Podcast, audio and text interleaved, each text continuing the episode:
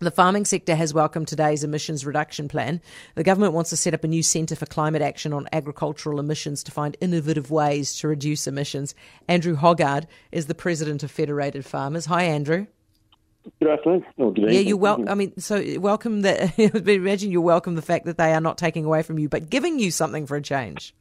Yeah, I think that was uh, probably the concern of a number of farmers up and down the country of what's going to happen today. And um, there's probably a few tractors being warmed up at 12 o'clock that um, they went and turned the engines off after hearing that announcement.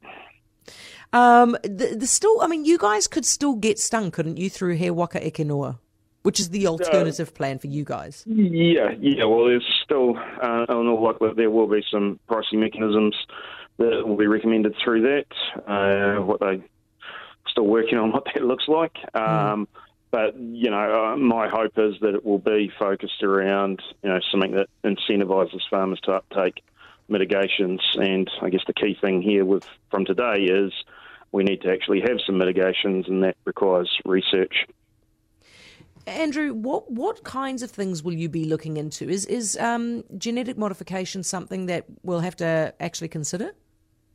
I, I think it will be something we should consider. Um, there's certainly options that have been developed in that um, area. We've got a uh, AgResearch years ago actually developed a ryegrass that um, would reduce emissions by 20%, nitrogen leaching by 20 or 30%, um, and do all sorts of other wonderful things. And, you know, grass is something that fits into our systems really easily.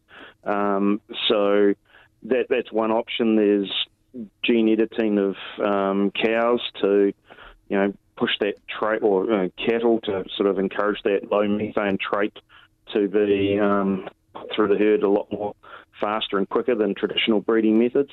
There's options there, but there's already options um, out in the world at the moment in terms of um, feed inhibitors.